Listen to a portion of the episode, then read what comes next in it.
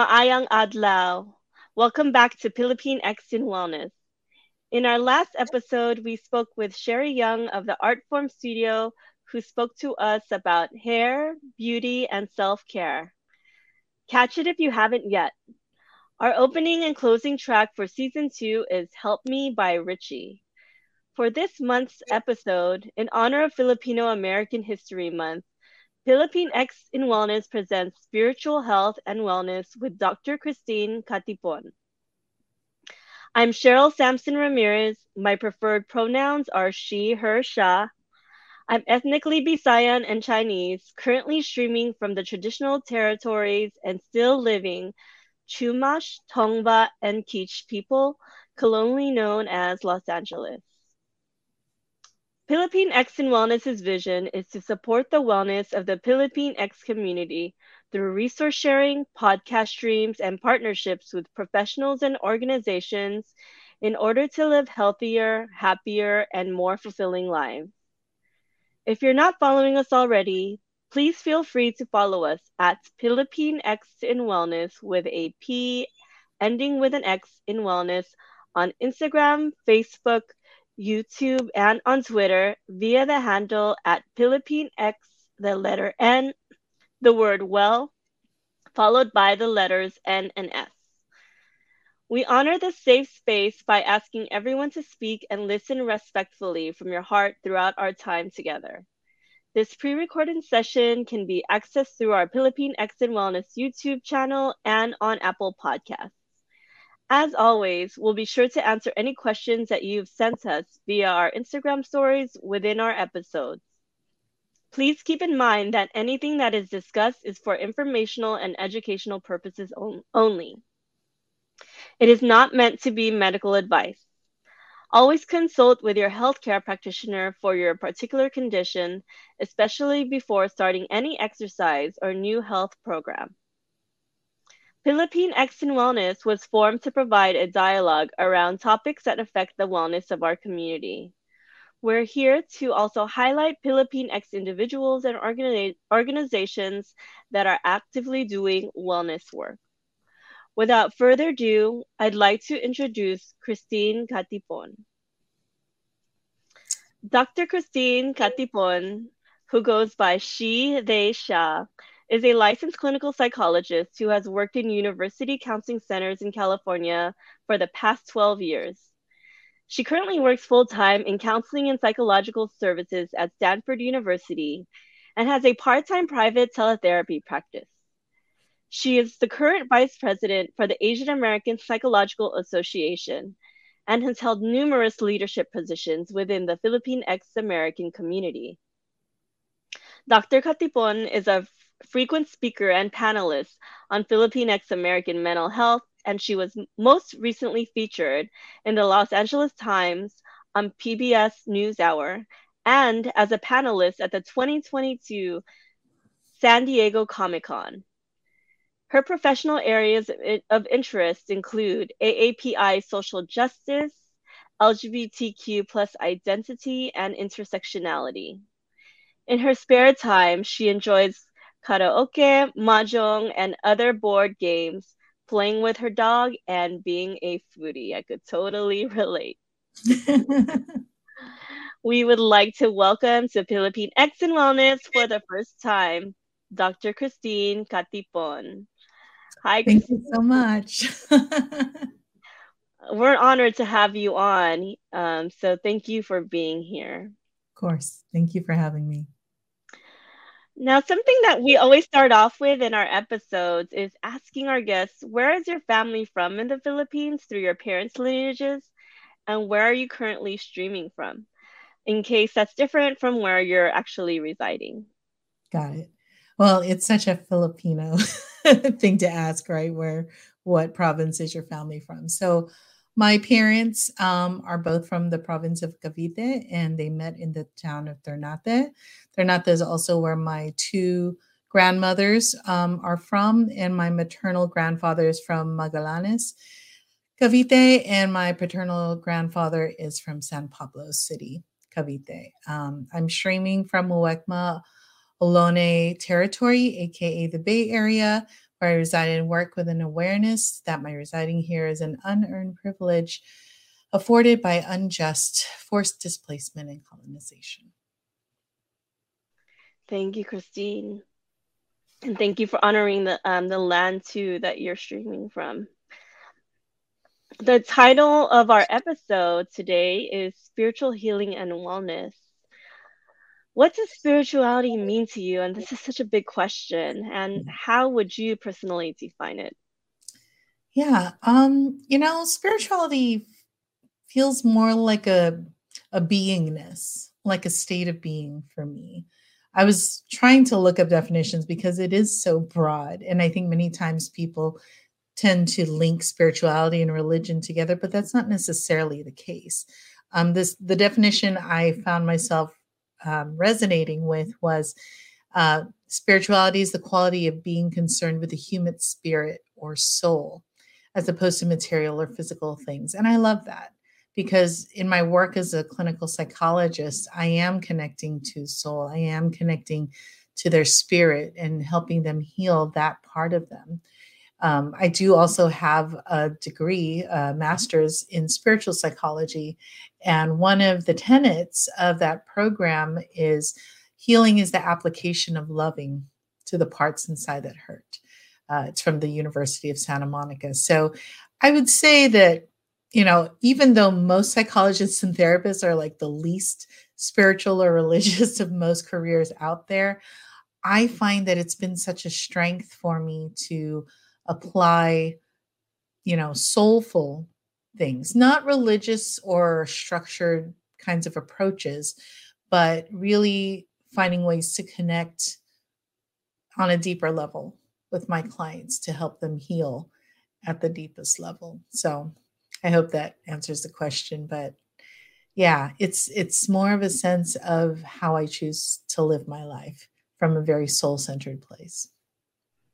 Yeah, I think that's a really unique approach when it comes to like um, therapy, psychotherapy, because yeah. as you mentioned, it's often the one of the topics that's left out in the discussion within this field. It really is. And that could be part of the reason why a lot of Filipinx folks are not really comfortable with therapy. It's like, where does um, the Catholic part of Filipino end and where does the Filipino part begin? It's so intertwined um, in our culture, and to not regard it or not acknowledge that um, our faith traditions, as well as our cultural traditions, are you know, um, contributing to distress or, um, you know, or, or struggles in how we understand ourselves in the world is such a grave injustice. And if a lot of therapists don't know how to talk about that, then we're really missing a key component, I think, especially when working with Filipinx folks. Yeah, I'm glad that you also defined it because as we know, when it comes to our community and our culture, there's various um, religions that ex- and beliefs yeah. that exist within our our culture. I mean, Catholic mm-hmm. is a dominant religion in the Philippines, but there's also Christian denominations. Mm-hmm. There's also Muslim. There, there's also you know um, many of our community that adopts to a spiritual belief. So I can imagine mm-hmm. that covering the array within your practice can also be um, something that's really diverse and um, yeah. a learning experience. Yeah, and let's not forget our indigenous healers and exactly. traditions. You know, my right. my maternal grandfather was kind of like the healer of our village, and my family knows so many ways that guava heals things. You know, um, so how how can we not acknowledge those pieces of it? And, you know, it's not that therapists have to be experts at every single thing that, um, that our clients bring up in session. I think it's more about not teaching us per se, but informing us how that part of their culture or their faith tradition or their beliefs are impacting them positively or negatively and having that context to understand the big picture and um, you know how it's affecting the current presenting problem that they're coming into therapy for I agree. And and you know, I, I'm glad that you bring up also the indigenous spiritual beliefs within this episode and we open up with land acknowledgements along with being Filipino American History Month. This yeah. month also includes Indigenous Peoples Day. So it's it's very important that we also acknowledge that presence um, mm-hmm. on, you know, in our motherland and um, in our history. So I wanted to actually open up with um, that I first came across your work when Ada Tseng and Agnes Constante featured your work with Filipino American patients in the Los Angeles Times, and that was um, in March of this year. Mm-hmm. Um, so my question um, is going to actually include two community questions that tie into this. So thank you, Alian, um, in our Philippine uh, X Wellness community on Instagram that also shared your questions. So the question that I had was, can you talk more about the cultural stigma attached to mental health and how might spirituality play a part in that? And then also um, to our audience, we have front loaded um, Dr. Catipon, Christine, with these questions. So the two questions that Alian had um, were Is it possible to integrate a religious and anti colonial identity together? And what are the ways we can heal forward with religious trauma from the church? So, um, mm-hmm. three questions in this segment. Um, feel free to take it away. And feel free to prompt me again because for sure my brain is not as young yeah. as it used to be. you got it. Okay. Well, for the first part, um, the stigma around mental health, you know, it's not unique to Filipinos, but I think mental health is such a foreign concept for many people. And especially within our culture, we have a very all or nothing stance when it comes to feelings, in the sense like we either don't talk about it or when we kind of, you know, build up the pressure like a, you know, instant pot or something, and then it just explodes. I've experienced this very much so, you know, when my father passed away 20 years ago, you know, it was just like nobody was talking about feelings, nobody was really discussing anything. And then at the funeral, it was just an explosion of feelings that had been pent up for so long. So we do not talk about feelings on a regular basis, or at least that's not been my experience with my immigrant parents and their siblings. Um, our second generation is talking about it more, but not that much more. You know, I think it's only me because this is my profession. So it it's a still a hard concept for people to wrap their heads around, but do think that the pandemic changed all that. When the pandemic happened, people lost their coping strategies people lost their social support people were grieving losses i know, uh, you know one of my best friends passed away from covid before they were able to create the vaccines. And so now you have a community who may not have reached out for mental health support, but because they had no choice and the mental health was really, really impacted, that they were finally open to, you know, seeking out therapy, open to their kids seeking out therapy, and finally experiencing it for the first time and like, oh, wow, this is actually really helpful you know? I think because also mental health is not tangible many people put a lot of um, you know high emphasis on you know doctors who are physicians because the things that they treat are tangible. Here's a blood result. Here's a lab test. Here's all of these findings. Here's an injury. But mental health is about an injury to our emotions, to our well being. And that is a symptom. Usually, the symptom that gets us to a hospital is pain. Emotional pain counts, mental pain counts. It's a symptom. And that's where we got to get around this idea like, just because I can't see it doesn't mean it doesn't exist. Because then, how do you explain our Catholic faith? right. You know, It's like, this is your experience, and nobody else is experiencing it for you or in the same way that you do. So, don't we deserve to, you know, have that experience of of of being healed? Yeah. So to tie into Alian's question, um, would you like for me to um, reread yes. that for you? Yeah, yes. that's the first and, part. I'll answer the Okay. First. Yeah. Sure. And I also wanted to uh, respond to what you just said. And oftentimes, what we experience emotionally also contributes to the physical, right? Absolutely. So if we don't um, treat the emotional, it manifests in other ways. Oh my gosh. Can I just say how many of my Filipinx clients their parents got rushed to the hospital during the pandemic for anxiety. You know, they, they feel it first. They feel like they're having a heart attack. The chest pain. Understandable yeah. because of all the stressors that the Filipinx community specifically experienced. Um, right. You know, because there's multi generational families, a lot of frontline workers, a lot of financial stress, you know, you name it. And yet, psychosomatic pain is the first thing that people will feel and then go get treatment. And then they're told, you're fine lab wise, but obviously there's something wrong. And anxiety and sadness is a legitimate concern. Yeah. Right. So, yeah. Um, yeah. So the the question again, sorry. Yeah, sure, no problem. I'll, I'll, yeah, and I uh you know to what you just said too. I um I wanted to say yeah, sometimes um the physical manifestations are the chest pains or the tightness mm-hmm. in the chest. I know mm-hmm. for me when I feel stress, it affects my digestion.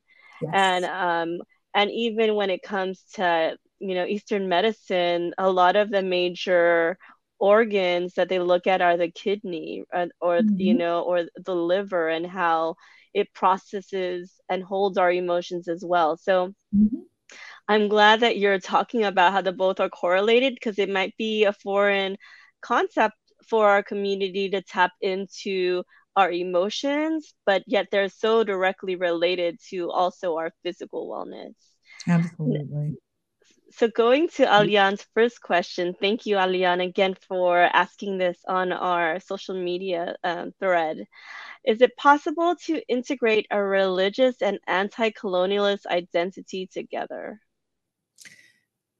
I will answer with it depends. And I know that's such a cop out, but thing is each person's definition and experience of anti-colonialism is going to be different. Each person's experience of catholicism or organized religion is going to be different you know? And so you know we could say yes it is you know you know the spaniards that brought over catholicism and for me to be anti-colonial you know i need to reject everything that um you know the spaniards brought over. But how can you separate certain aspects of our identity. You're going to get rid of the Barong Tagalog, you're going to get rid of the piña, you're going to get rid of the way that we use machetes.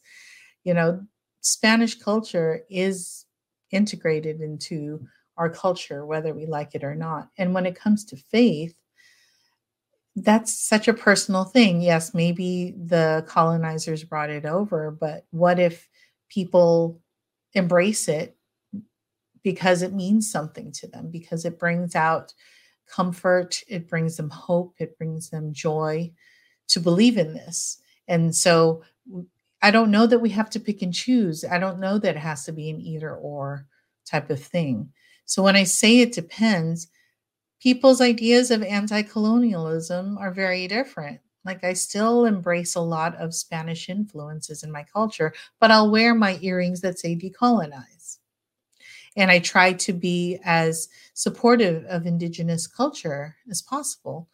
So that's the way I decolonize, but other people might be more forthcoming and you know protest and create policy and all of that. And i just don't have the bandwidth to do everything that i do. So that's how i make peace with that. And same thing with you know catholicism. I mean i was raised catholic but i'm also queer how do I reconcile that? Which I think leads to your second question. But, you know, for me, my Catholic faith has done more for me than hurt me. And so I choose to keep it. It helped me with my father's passing. It helped me find this calling, I believe. You know, I had a bit of a spiritual moment when I was like at odds with finding my career. And I honestly felt in my heart when I was asking, you know, God, hey, you know, if I could just like help one little Filipino girl not go through all the pain I'm experiencing in this life, it would be worth it. And I heard in my heart, that's exactly what I want you to do.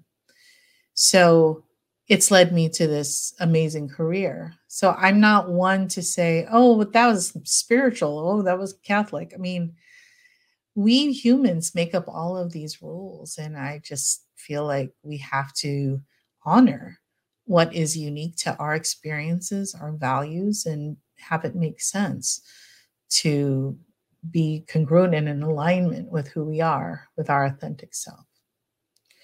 Um, can you read the last part of his question? Sure. Uh, actually, be- before, if I may, I'd like oh, to sure. also help answer this question. Mm.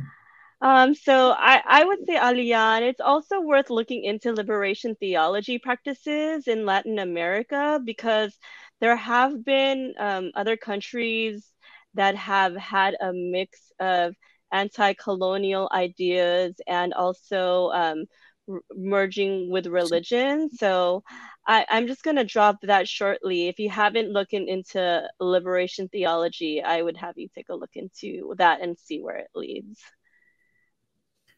you know, I'm glad you mentioned that because we also have a concept in our field called liberation psychology. So it's an approach to psychology that achieves um, understanding the psychology of oppressed and impoverished communities. Um, I'm reading the definition by conceptually and practically addressing the oppressive socio-political structure in which they exist. So there are concepts out there, there are practitioners out there, there are books to read and ways to inform ourselves so that we can make the best decision we can with the information that we have. So I would really highly recommend if, you know, this is something that you want to explore more, that there is information out there. Yeah, yeah thank you. And Oscar mm-hmm. Romero, the, the late Oscar Romero was one of the um, priest that was also assassinated for his belief. So that's um, one person that you could look into, Alian. Mm-hmm. So the second question from Alian were, um, what are the ways we can heal forward with religious trauma from the church? And I mm-hmm. wanted to add some context to this one, sure. um, Christine, and so I dove deeper to um, ask Alian to elaborate. And um, Alian mentioned, religion, especially institutionalized religion, can be weaponized against our cultural identity and indigenous spiritual practices as Filipinos. Yeah. While in the past, religious figures have been found to be physical and or and or emotional abusers, religion can be traumatizing for many queer Philippine ex individuals. For instance, as a queer Phil, um, hearing and internalizing anti-queer messages uh, this can be a form or of religious trauma. Mm-hmm. Thank you for um, expanding that. So, this is also going to be an individual basis type of question. Um, you know, because not all queer folks have had traumati- traumatizing experiences. I would say a lot have, so I'm not trying to minimize it. And it becomes, you know, an invitation, I guess, to explore does this have any relevance for me in my life? And if not, then healing can happen without the resolution of whether or not, you know, this um, this religion needs to be incorporated into the healing process. Now, if you're wanting accountability and all of that, I can't really speak to that. What I do know is when I work with many of my students and clients who have experienced trauma from the church, that we find ways to heal this without involving the person who's involved in the trauma. And we don't always bring up the past trauma depending on you know what stage of healing the client is in sometimes it's helpful for people to relive their trauma, sometimes it's not. And again it's an it depends question because people experience different levels of trauma. Even though i identify as queer i still love my religion because fortunately i was brought up with a lot of loving messages, a lot of supportive messages. I love music, and that's where I hear God's message for me. So I tend to filter out um, the negative stuff, which, you know, is so um, is so dependent on the way that the priest or the preacher is going to describe it. So again, I've been fortunate to have been raised in parishes that don't flat out say we love the gays, but you know, like who who emphasize um, an embracing of people. And I really am sorry for the you know clients who experience that, but we can heal that with their understanding of who they are, with an emphasis of do you want a relationship with God and do you want to define it on your own terms? Because just because Father so and so said that, and that's how he interpreted the Bible to mean, doesn't mean that it's true. There's so many other people that have different interpretations. And so, how can we really say it's absolutely wrong? Even Pope Francis loves us. So, you know, it's like everybody's going to have a different interpretation of this. And this is why all the cut and dry, black and white, all good or all bad interpretations of things like religion and anti-colonialism and most values are they're all on a spectrum. And so I think we can decide how and if we want to incorporate that in our lives. I could easily say no thank you and I did struggle with it when I first came out because I'm like how do I how do I resolve this? But at the end of the day, there was more loving in my life with it than without it, and more music too, which I love. So that's how I made that choice. But that's unique to me. And the healing is something that can happen in therapy that does not need to involve the priest or the, you know, nun teacher. I mean, I have a story about PTSD with the nuns. Can I share it real quick? Yeah. Why I don't eat peas and carrots. And many of my friends and loved ones are just like, get over it, Christine. No, this was little t trauma PTSD when I was in second grade at my Catholic school. And, you know, we were told to eat all of our vegetables because kids were starving in Ethiopia because that makes a difference but I got caught trying to throw away my peas and carrots and other gross vegetables that were in that tray because there were no microwaves back then. So it was like half thawed, half hot. right. And so they made me, you know, eat my tray of vegetables in front of the class for the rest of the afternoon, making me an example. And to this day, I will pick it out of empanadas and Chinese fried rice and samosas, which is such a mess. So that's my little trauma. But you know, all the good that's happened in my life for having this faith in God, which I don't, you know, I don't follow strictly. I'm one of those cafeteria Catholics. And if that's wrong, okay, but that's what works for me. Um, cafeteria Catholics being like, you know, like point, point. I'll choose that and that, but not that and that. Well, the turo turo. Yeah. Oh, is it turo turo? Yeah. Yeah. So, um, yeah, that works for me. Other people may judge it don't care. That's not it's not their life. I feel like that was a really long-winded story with peas and carrots too to answer that question, but at the end of the day, we choose how we move forward. Like whatever happened to us as children, that was not in our control. But what happens to us as adults is now. And therapists can help with that healing. And thank you, Alian, for contributing those questions to our episode to make it more yeah. of a fruitful conversation. All right.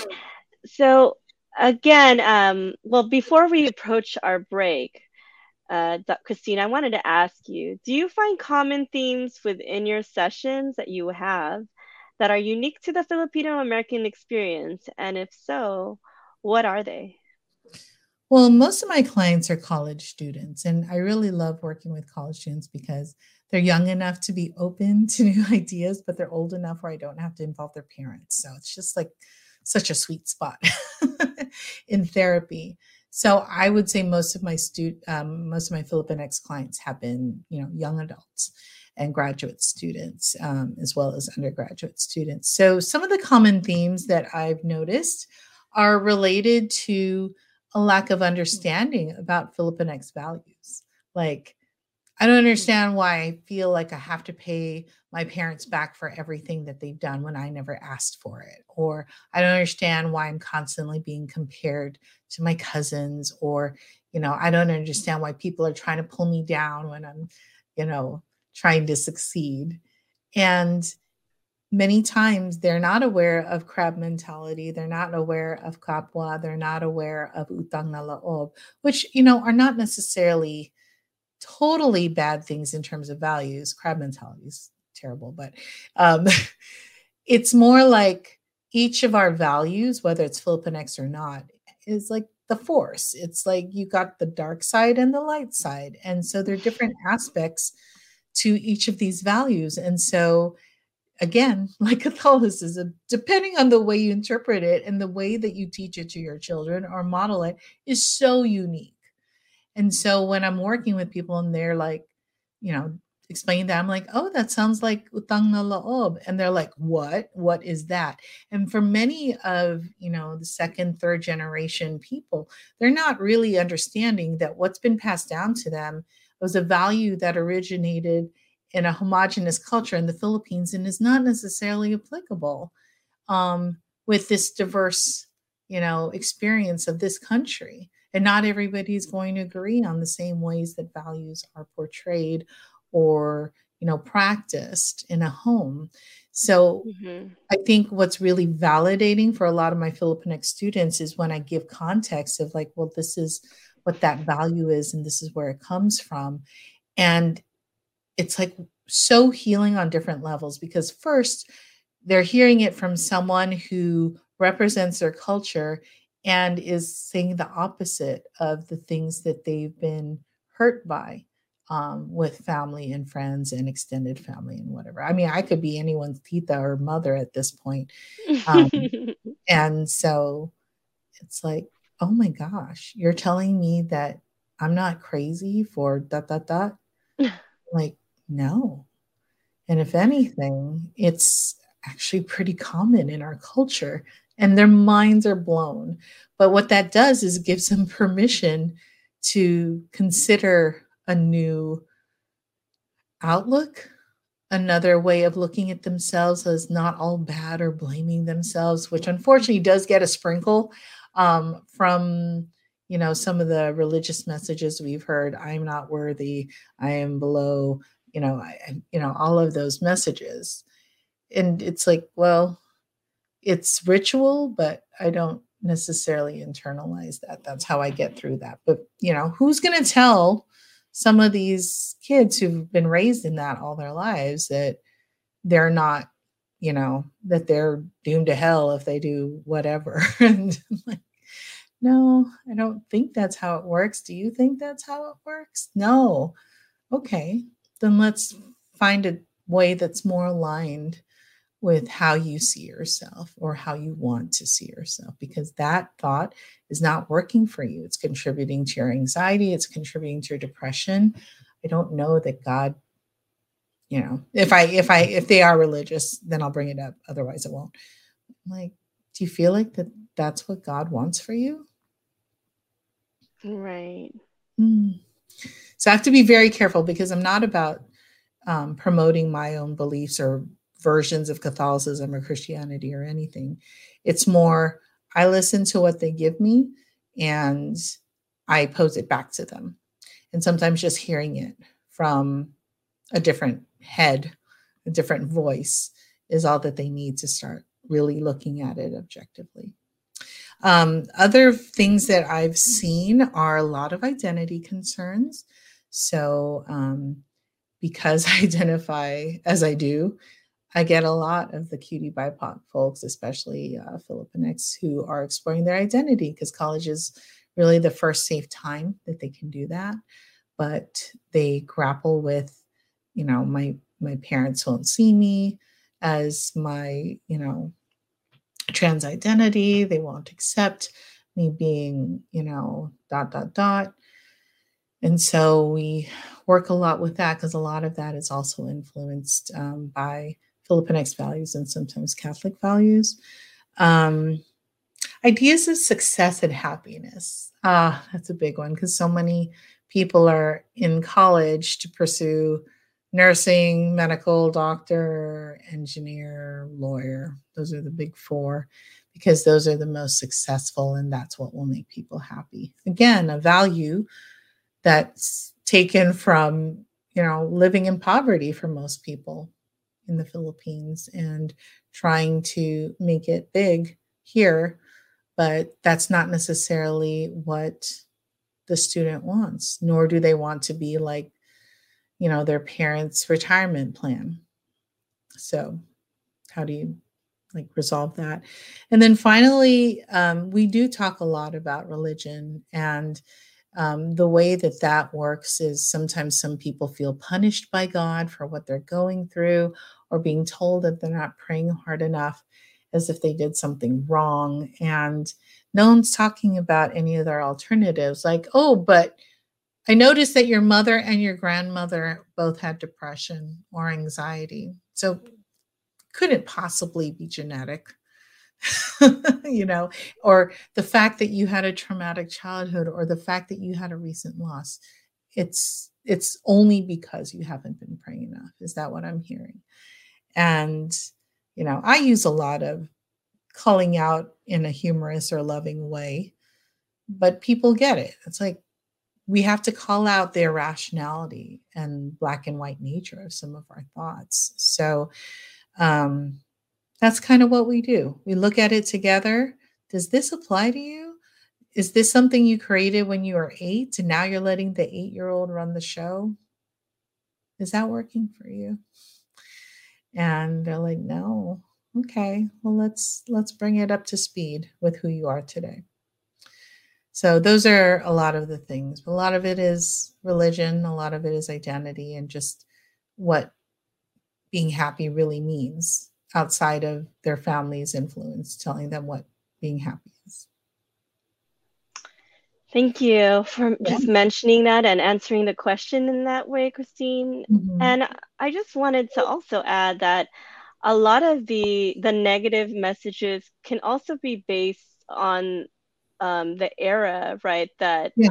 Catholicism was brought to the Philippines. So if you even place it um, objectively like in a historical context it was also the time where the church and state were merged together mm-hmm. right and so some of the messages that are negative can also be have been used as a way and a form of political subjugation yes absolutely mm-hmm. and so that's one way you know to look at it is that um, if you're a- able to subjugate the mind of the people, they're easier to conquer or colonize.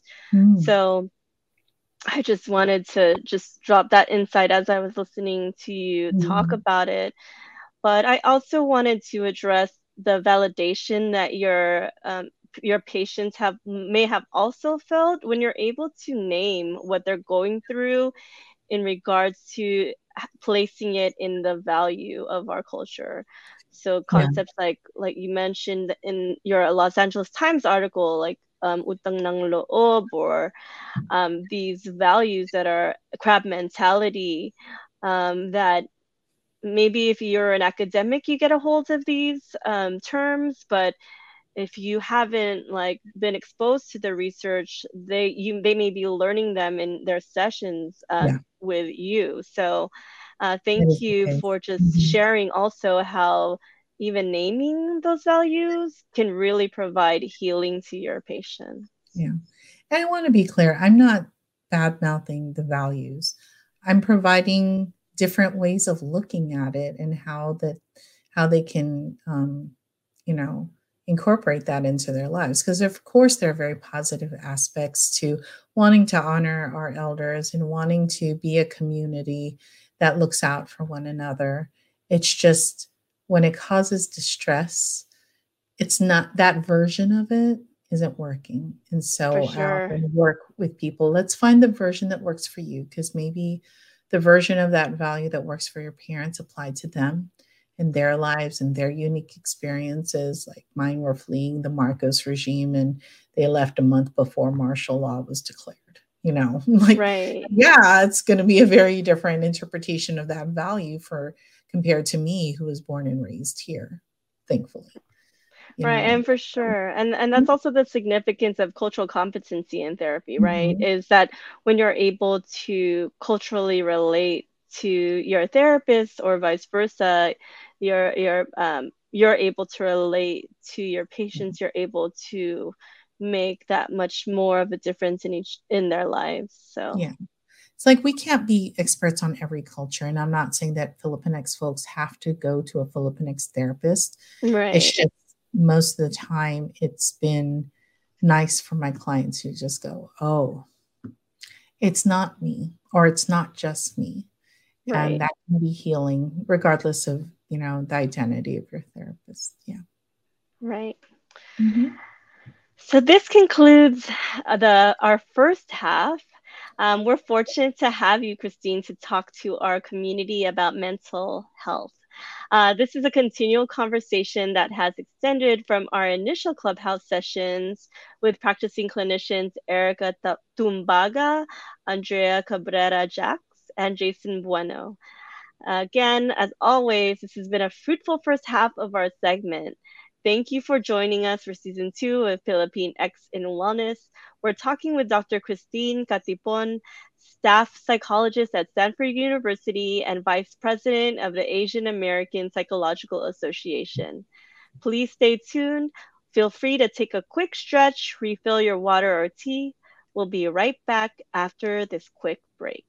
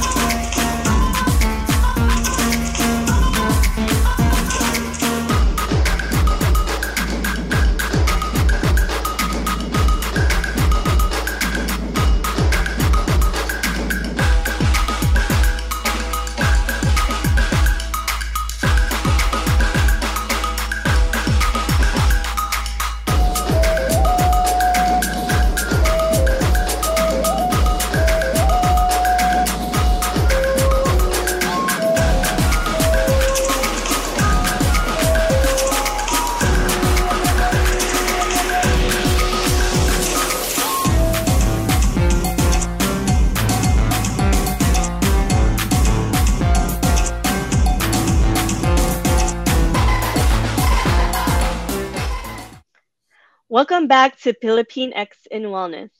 You were just listening to the first part of Tinikling Riddim by Gingee off of her 2015 EP Tambol.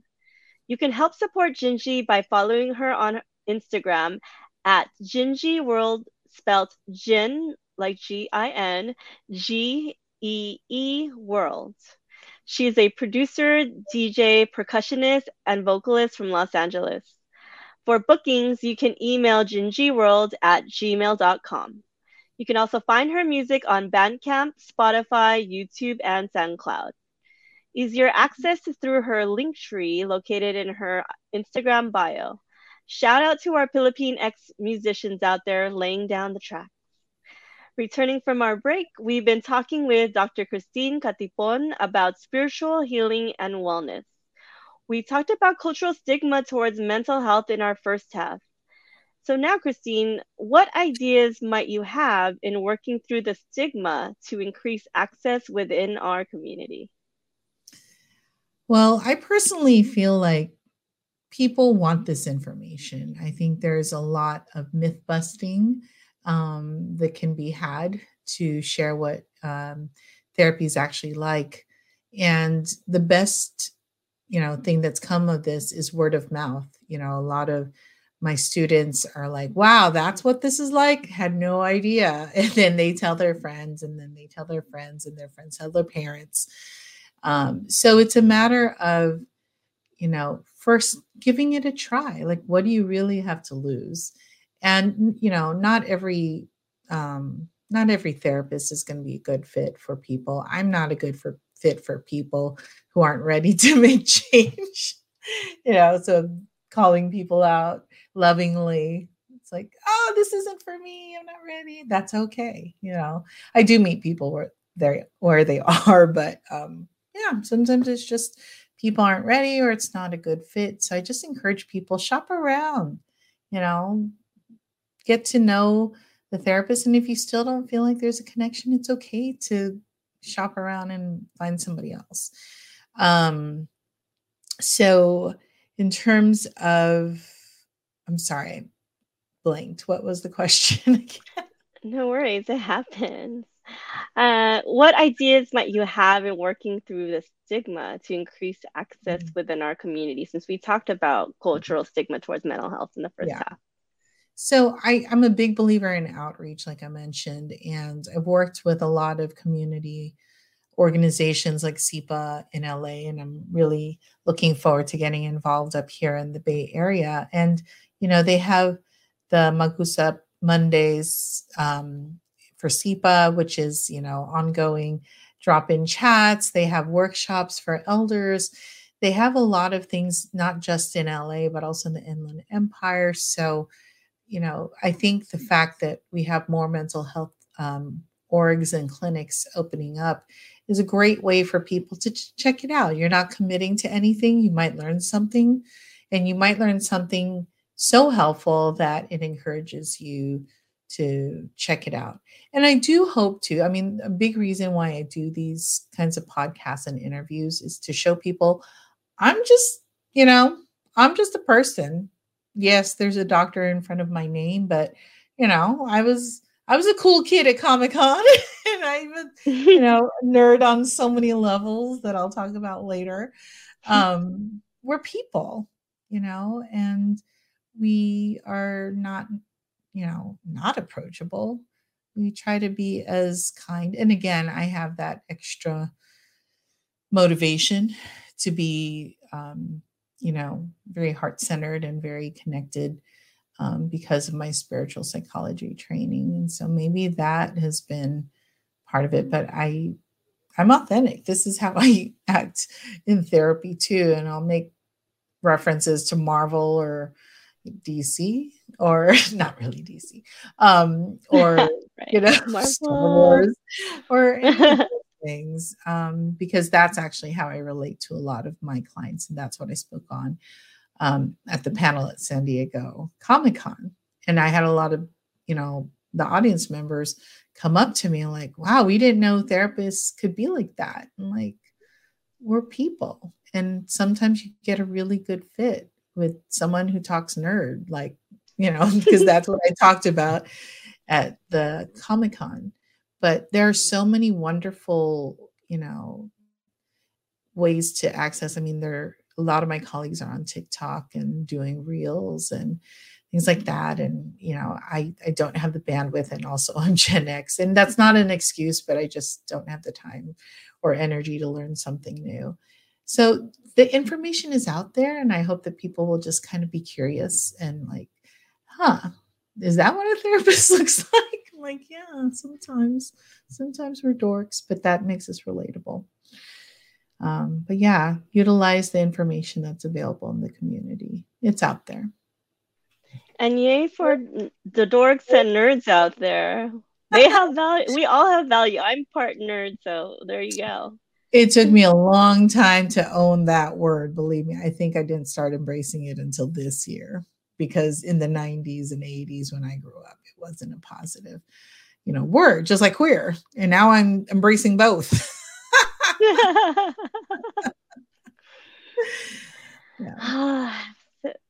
well, Christine, uh, you know, how do I follow that?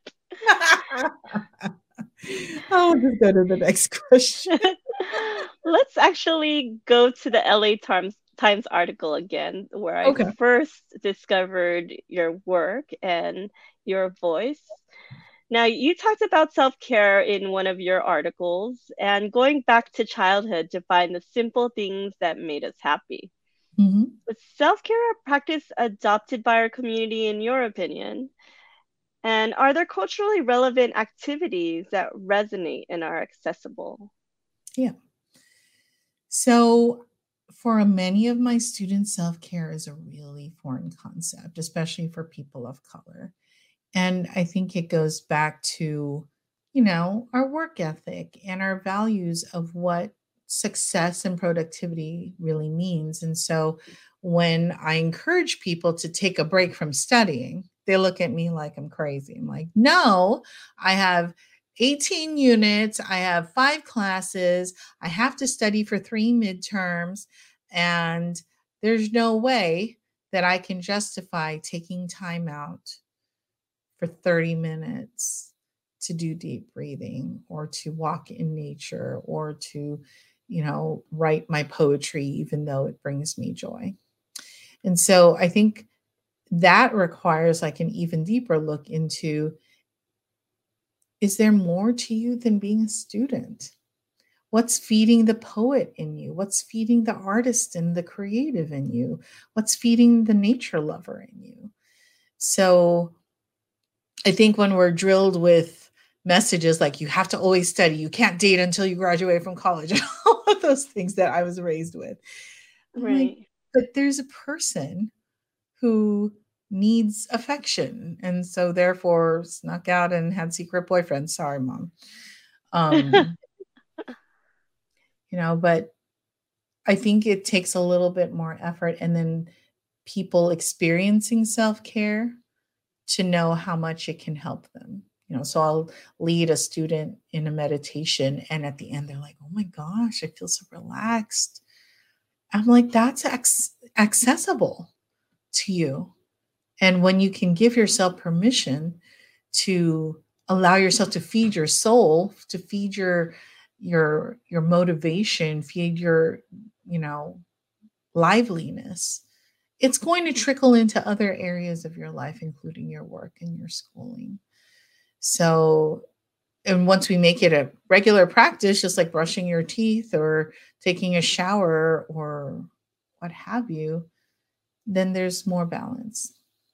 And, you know, it doesn't have to be hard. It can be things like, you know, if you want to make it cultural, I mean, there's so many things. If you want to read books, there are a lot of wonderful Filipino authors that are out there. I think my colleague, Dr. Kevin Nadal, um, recently made a reel of like all of these great um, books written by Filipinx authors. So check that out. If you are the kind of person who wants to do like the Korean masks and everything, I'm like, we have plant medicine too. Big shout out to my spiritual sister, Lynn Pacificar, and her herbalaria line where she takes you know uses calamansi and guava and avocado and all of these wonderful things that are our plant medicine and heal our skin and our body inside. If you want to sing or if you want to play piano or listen to music or relax to like a rondalla instrumental cd those things are available too. And even just hiking in nature and connecting with mother earth. I mean the filipinos were an indigenous people and we worshiped nature long before the colonizers did. And so maybe this is a way of you know practicing decolonization and you know saying, screw it, capitalistic US society. I'm going to not buy into all of this, you know, ridiculousness. And I'm going to connect with my elders. I'm going to connect with my nature and my body.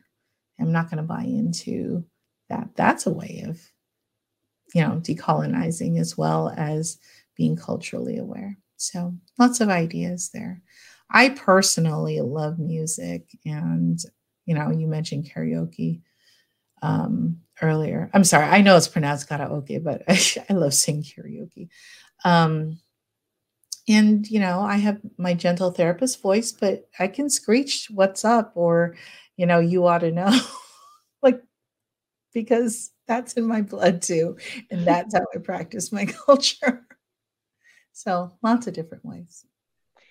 And I like to add like some of the things that you mentioned as we were preparing for this episode, uh, mm-hmm. Christine, mm-hmm. that our community is also very social. So some of the yeah. things that you mentioned in your bio, like playing mahjong or even being a foodie, mm. are therapeutic uh, ways and also self-care practices that we can also acknowledge as being culturally relevant. Yes. Now, I think I mentioned too when we chatted before, like there's a difference between self-care and self-indulgence and I, i'd like to just take a little bit of time to differentiate between the both so self-indulgence is fine it's like once in a while we love it we you know we enjoy it you know that would be like binge watching a show on netflix or scrolling through tiktok or um, eating delicious food which is like one of my go-to comfort strategies but self indulgence only lasts in joy for as long as you're engaging in it. And once you're done, it's done. So it's really like pure enjoyment in the moment. But when I talk about self care, it's going to have effects that last longer than the actual activity. So when I take a hike in nature, I feel so much better, even though I, I, I could I could learn to love exercise a little more. But when I actually do go for a hike, I feel amazing for the rest of the day because I was in nature and I used my body. You know, if I do a guided meditation, the effects of that last much longer than, you know, just the actual meditation itself. So I think self care is about whatever brings you joy. I can spend three hours at the piano and singing like my idol Nita Peeples from Fame. That's how I learned how to play piano and accompany myself. I was like, oh my gosh, there's a Filipino doing that. I want to do that. Representation, visibility matters, right? So, yeah. And so when I do that, oh, the endorphins for me after playing three hours and singing is just like incredible. So people can get creative with finding what brings them joy, and that will be true self care. All right. This last question was uh, one that I really wanted to ask you before we close. It's okay. about boundaries. Mm-hmm. And as I talk about boundaries, setting and maintaining healthy boundaries is also seen as a form of self care. So, a continuation from our last question. Right. What guidance do you have for someone within our community to establish and maintain healthy boundaries even when it comes to toxic behaviors or patterns within our own families. Because as we know, a lot of our behaviors and patterns start with our nuclear families or our family or mm-hmm. even our extended families. And Especially so I'm curious to know what guidance do you have for someone to establish and maintain healthy boundaries when it comes yeah. to toxic behavior? It's such a good question. And I myself, as a psychologist, struggle with this too. My dad had eight siblings. My mom had, or there was eight in their family. My mom had seven in their family. And then, never mind all of my grandparents' siblings. I mean, it's ridiculous how large some of these families can get, and all of them come with their own unique personalities and experiences. So, um, I think it's going to be different for each person. I know it's, I don't mean it to be a cop out, but there's no cookie cutter way to address you know this because each person is going to have a different experience of their family and a different way that they've been raised to interpret these experiences or internalize and personalize them. So, for example, when I was growing up, I was, you know, I was really bullied, you know, for my weight because I wasn't skinny like my cousins. And even though I was like the smartest and I was like always trying to be as smart as possible and do everything and be the good girl and play the piano and sing for the relatives and do all of this stuff. But I was never accepted because I was fat. I was told by my aunt not to eat anything at Thanksgiving when I was 11 because I was having a problem. So, how do you manage those things, right? For me, I, what's that word I'm looking for? I, um, I transformed it. I was like, okay, all of this is feeding my ability to empathize with my clients somebody's telling me about eating disorders, somebody's telling me about toxic family members, someone's telling me about bullying. Not that I share what I, have gone through, although I just did. Um, but it's more of they can tell that I'm a wounded healer. They can tell that I have empathy for them. And as an adult, I've realized there are some relatives I'm just never going to like. And I'm okay with that because our values are different, our experiences are different, and I don't need them in my life, nor do they add anything to my life. So I'm okay with, you know, but I'm also old and independent and not dependent on family members for anything. So I recognize my privilege there. My students do not have that privilege. They may be, you know, dependent on family members for schooling and you know housing and everything until they are financially independent. So they can't come out or they can't you know talk back because that would risk their safety or that would risk their future. And so my advice to many of my clients is pick your battles you know realize where you can maybe have a helpful conversation. If somebody seems reasonable or seems open to a conversation, okay. But the ones who are not open to having a conversation, the ones who are determined to pretend that they're right on, at all costs, there's no point really in wasting energy trying to convince somebody because they'd rather be right than maintain a loving relationship with you. And so those people have also been cut out of my life.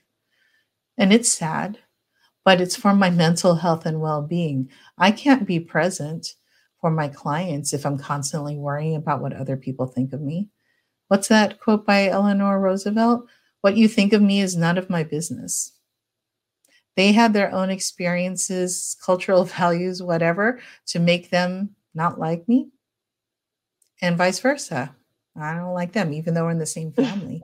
and that could be really hard for a lot of people to believe, like, oh, but family is, you know, everything. I'm like, well, family also abused you. Family also, you know, engaged in substance abuse. Family also molested you. So, yeah, it's your choice. Yeah yeah sometimes we also get the message the responses well you know this is your only family member like mm. your only father your only mother or mm-hmm. you know they're not going to be here that much longer. And then that oh, the guilt, guilt comes in guilt so good? Yeah is another value that's just like oh my gosh. Research has shown people that guilting and shaming does not encourage or motivate. So if you take one thing out of this, please stop doing this to your children. It doesn't do anything but make them distant from you. But yes, the shame. so, okay, that may be true. And so we have to pick our battles and figure out like what's the limit. You know, for some people in my family, I will have the cordial hello and I did my duty. Right. Like, because here's the other thing have they reached out to me? Why is it that if I'm the younger one, I'm expected to be the bigger person? Right. So there's just a lot of things here. Like, what is up with all of these made up rules of how we should be around family. It's mm-hmm. unfortunate. I wish I was closer to some family members and others I'm like I couldn't care less. But it's the reality of, you know, what we go through. And sometimes we have to do things to maintain our mental health. Because again, you know, they may not know how it affects me, but I do. And how do I want to live my life? Yeah, exactly. Yeah. I mean, and some of our family members, go ahead. Sorry. No, I was just going to say, and that's where chosen family comes in. I do have a lot of family members that I love and I will gravitate toward them. And guess what? I moved up here to be with them closer. And, you know, I choose the family members that I know love me unconditionally and support me. And, you know, because the other ones haven't reached out, the other ones don't support. They just tear down like that good old crab mentality. So, again, like, what am I willing to pick my battles with? You know, and then you have chosen family as well. Like, okay, friends who are family, have plenty of those. And that yes. is slowly outweighing all of the negative experiences and toxic relationships that I've had with my family. And I do think it makes me sublimate. That's the word I was looking for.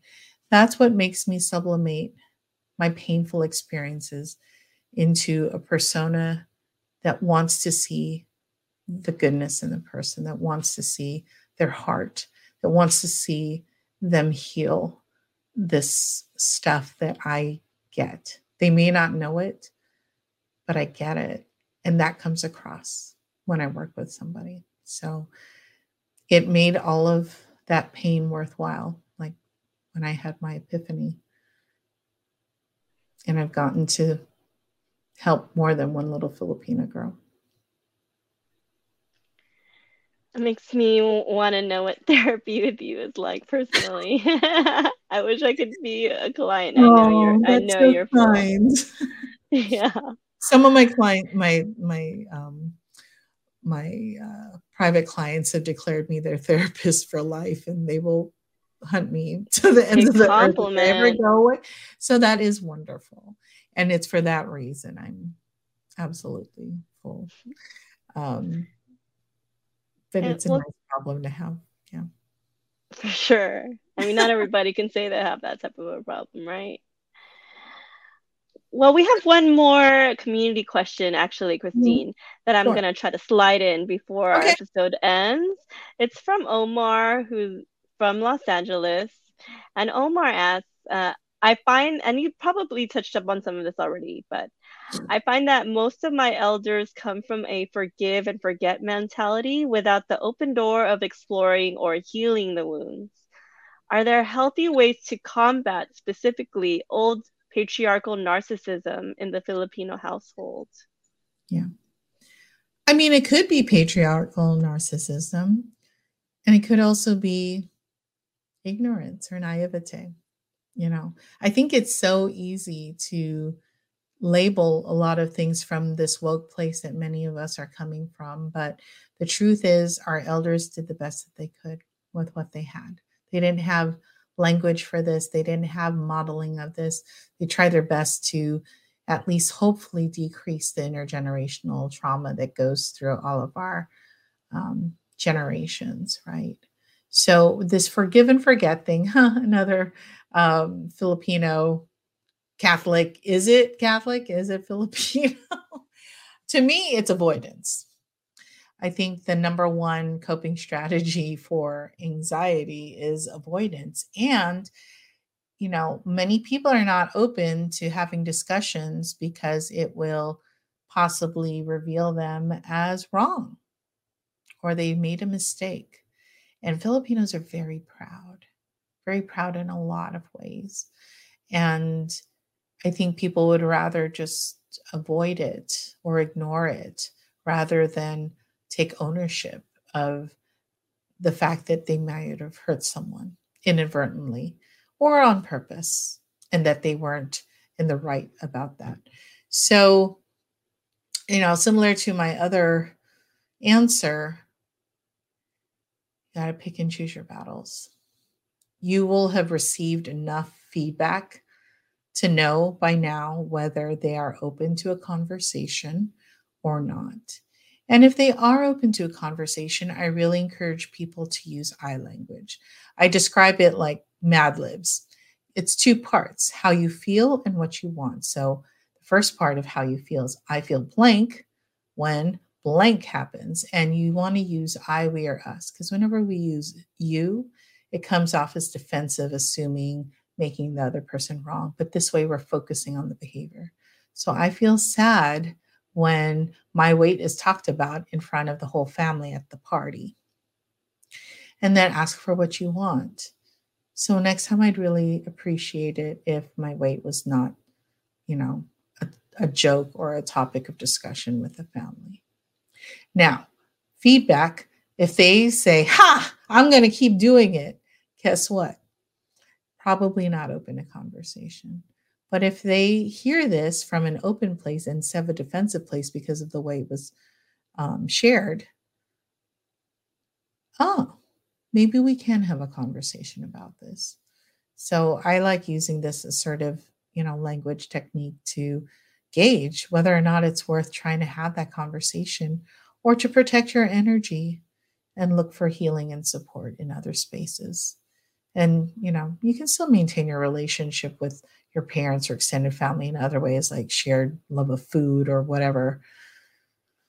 But when it comes to your heart, there are probably other places, better places to look for that. And thank you, Omar. Yes. I'm sure Omar will be thankful. And thank you, Omar, for that question. Yeah.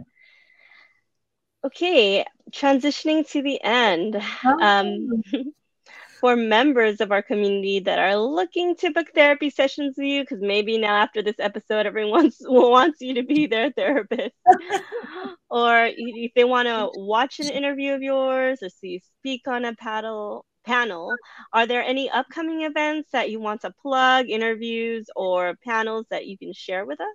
Sure. Well, I do have a link tree in my Instagram bio, and that handle is dr.christine uh, one word.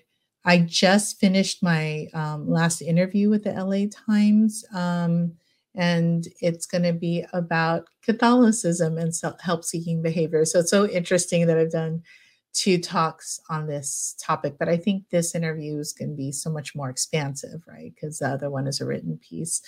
Um, and I've done uh, quite a few interviews for October. I've done one for The Addicted Mind. I've done one for Call to Mind, which is a radio show. Um, I'm doing this one. So there will be a lot added to the link tree um, when they are finished. And yeah, I'm just I'm just really excited to support the community. You know, it's like yes, I can consult for the big companies or whatever, but I really love, you know, supporting the Filipinx community, and um, I just feel like it's it's my way of giving back um, because Catholicism and spirituality and Filipino culture are have all contributed to what's brought me here. So I'm I'm operating from a place of gratitude and humbleness, humility, and just you know thankful for the opportunity you gave me here to just share my perspective. Yeah, thank you. You're welcome. Um, if, if just curious to know if, as members are listening or as our audience is listening, if you're if they're seeking also other Filipinx therapies or clinicians, is there a database that you can point them to? Um, maybe where they can find, um, you know, therapists that are seek- accepting new clients Mm-hmm. So, you know, as as the vice president of the Asian American Psychological Association, I'm excited to announce that we just launched our directory of providers. Um, and so these are folks that are affiliated with AAPA, and many of them identify as Filipinx.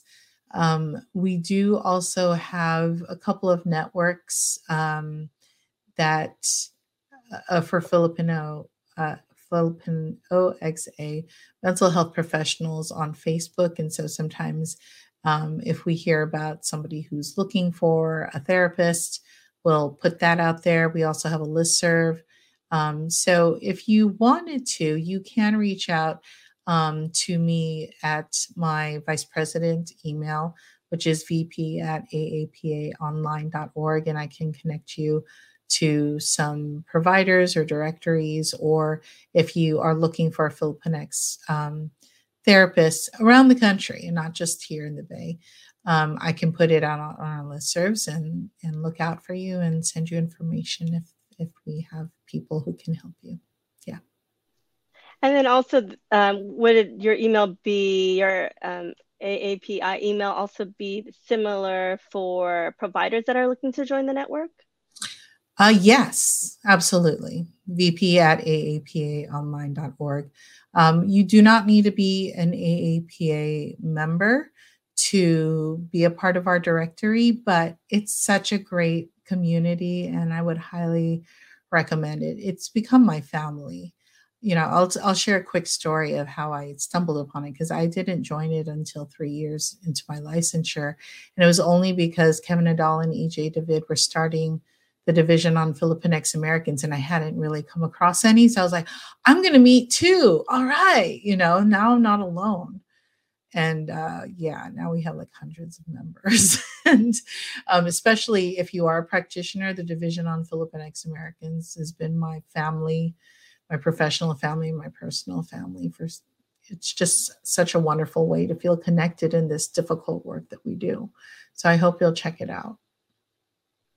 Okay.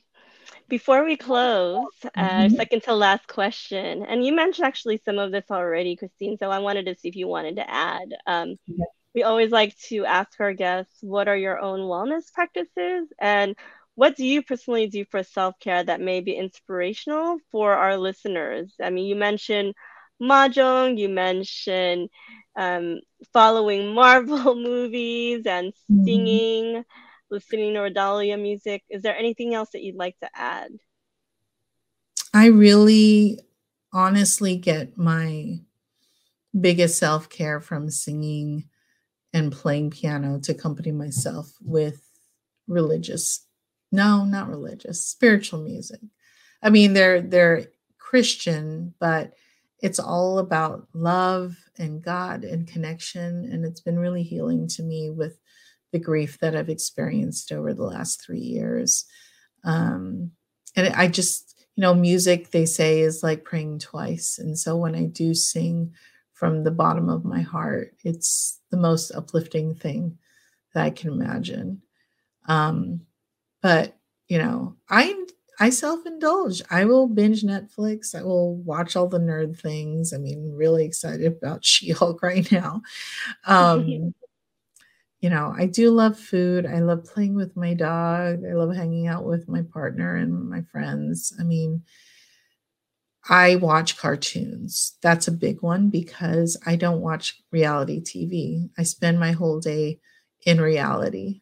And so anytime I can engage in things that are not the reality that I have all day long, I love it. So some of my favorite cartoons are The Owl House, Steven Universe, Adventure Time. That's why my dog's named Jake. Um, you know, things like that. Uh, Centaur World, that was great. Um, yeah. So yes, I'm almost 50, but I am a big kid at heart and I'm a wounded healer and I'm, you know, Pinay activist and I'm just really grateful for all the opportunities I've had to be my authentic self. Yeah. So, our question as we close, mm-hmm. our last and final question. You mentioned your link tree, you mentioned your AAPA email. How else can listeners find you if they have additional questions? Yeah, the best thing to probably because I'm not taking new clients and I don't have a website. So I'm one of those that maybe one day when I have bandwidth, I'll have that. Um, I would say probably the best thing would be to message me through um, my Instagram account. I do not give clinical advice, by the way, on my Instagram account. It's merely for um, it's merely for informational purposes. But if you're wanting to get connected with, you know, a provider in our networks, um, you can do that. Or you can also reach me at my um, VP email. But I won't, you know, that's a temporary one because I'm not going to be VP forever. So um, probably the Instagram message function would be the best way to reach me. Okay, and if you can drop your handle once again for our listeners. Yeah. Dr. Christine Catipon, one word. All right. That's for my link tree as well as my public Instagram. Perfect. Thank you, Christine, for talking to our community about spiritual healing and wellness. We're so honored to have featured you on our podcast for Filipino American History Month. We're excited to witness how your journey continues to unfold and are here to support you as your Pilipinx and Wellness family. Thank you so much. I've had a great time. Oh, I have too. and to our listeners, look out for our next episode. We will be featuring Trisha Perez, doula, healer, guide, and coach for our episode titled Transitions Death and Rebirth, right in time for Dia de los Muertos and All Souls Day. This episode will be aired on our Wellness Wednesdays on November 16. As we close, we'd like to say thank you once again to our guest speaker, Dr. Christine Catipon, our social media strategist, Kathleen Torio, our designer, Ritchie, Gingee for consent to use your track, Tinikling Riddim, that you heard during our break, our advisors, Uh, Alcin de la Cruz, Rian de los Reyes, and Safo Teologo. Our community partners is Filipino American Life, SoCal Filipinos, and Trek Table and really all of our community members for your shares and support. As always, we'll share more about our guest speakers' offerings on our Instagram stories and highlights for permanent access with any of their upcoming events. Be sure to follow us at Pilipinx in Wellness on Instagram, Facebook, Apple Podcasts, and on Twitter at Pilipinx, the letter N, well, followed by the letters N and S. Don't forget to continue to hit the subscribe button on our Pilipinx in Wellness YouTube channel. Thank you always for believing in us. Be well, everyone. Continue to take care of yourselves and each other. Daghang salamat. Maraming salamat. Thank you.